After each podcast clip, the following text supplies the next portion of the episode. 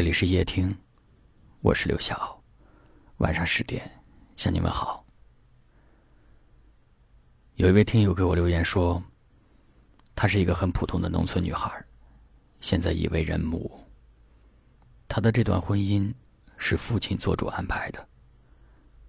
结婚七年了，那个时候自己小不懂事就顺从了。结了婚以后，两个人刚开始处于磨合期。总是吵架。有一次，老公当着孩子的面对她动手。他们结婚的前几年，也都没有挣到钱，也会为了钱的事情吵架。一一年的时候买车，借了他哥哥几万块钱，到现在还没有还清，她总觉得愧疚。老公现在和她不在一起，一个在上海，一个在广东，她一个人带两个孩子。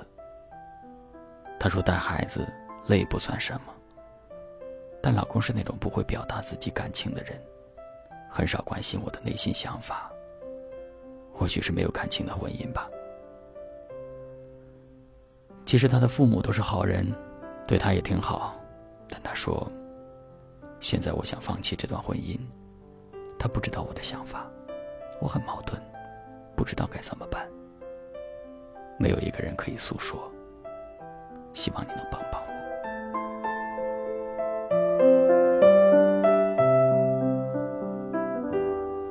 有时候我觉得夜听不仅仅是一档节目，它就像是听众的朋友一样。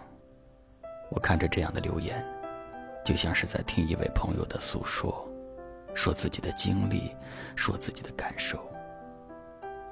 有时候我觉得我好像能为他们做点什么，但似乎又无能为力。什么都做不了，因为每个家庭的不幸福和问题，都有着各自的原因。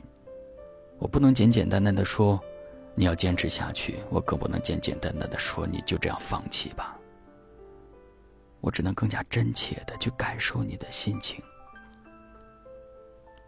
你说你是个很普通的农村女孩，我从你的字里行间感受到你的重情义、讲道理。你说借你哥哥那几万块钱一直没有还，所以你很愧疚。你讲到他当着孩子的面打你的时候，你没有谩骂，你没有不理性，你用了省略号。你想说，但是你没有。甚至你竟然说带着两个孩子累不算什么，只是对方不会表达关心。但是我知道。带孩子一定很辛苦的，一定会有很多很多抱怨的，但是你没有。如果是我处于你这样的境地，我会如何选择呢？好像我也不知道。如果你选择放弃了婚姻，等于是向全世界宣战，和他宣战，和他的父母宣战，甚至你的父母都会反对你。因为你这段婚姻是他们安排的，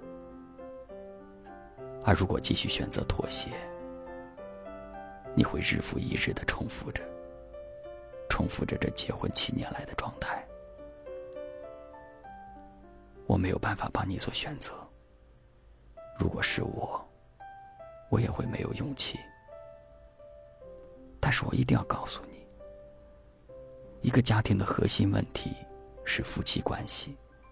其他的，都是围绕在这个中心之外。所以我建议你们，为了能够更好的沟通和交流，你们夫妻俩最好要生活在一起。真正幸福的家庭，是两个人共同经营出来的。除了物质、房子、车子，还要有恩爱的夫妻，要有家人的欢笑。如果你们俩一直这样下去，你只是看似有个家庭，而其实你没有。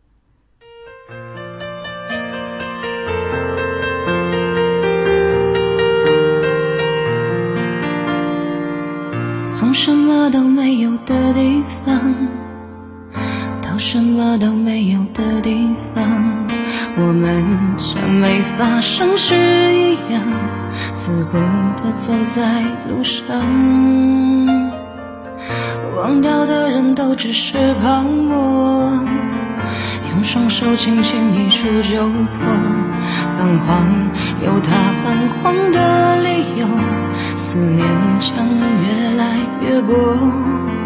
你微风中浮现的从前的面容，已被吹送到天空。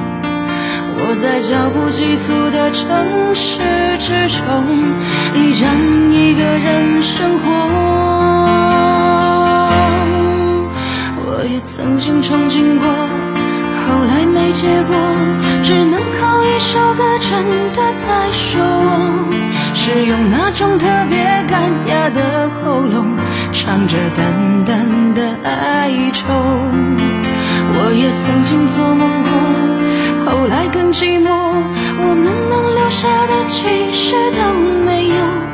原谅我用特别沧桑的喉咙，假装我很怀旧，假装我很痛。我也曾经憧憬过，后来没结果，只能靠一首歌真的在说我。是用那种特别干哑的喉唱着淡淡的哀愁。我也曾经做梦过，后来更寂寞，只能靠一首歌真的在说我。原谅我用特别沧桑的喉咙，假装我很怀旧，假装我很痛。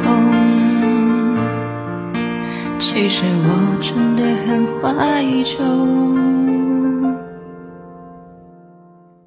其实也很痛。